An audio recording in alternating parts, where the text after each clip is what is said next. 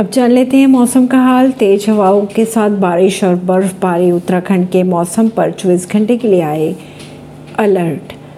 उत्तराखंड के कई जिलों के लिए मौसम विभाग की तरफ़ से येलो अलर्ट जारी है। आईएमडी के अनुसार राज्य में बारिश होने की संभावनाएँ बनी हुई हैं।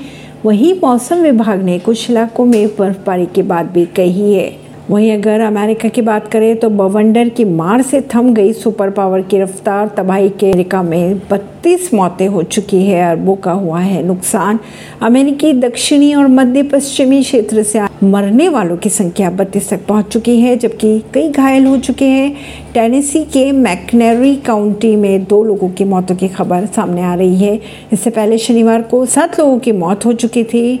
टोर्नेडो की वजह से कई घरों पर पेड़ गिर गए हैं और कई इमारतें क्षतिग्रस्त हुई है। ऐसी खबरों को जानने के लिए जुड़े रहिए जनता सरिश्ता पॉडकास्ट से। परवीन दिल्ली से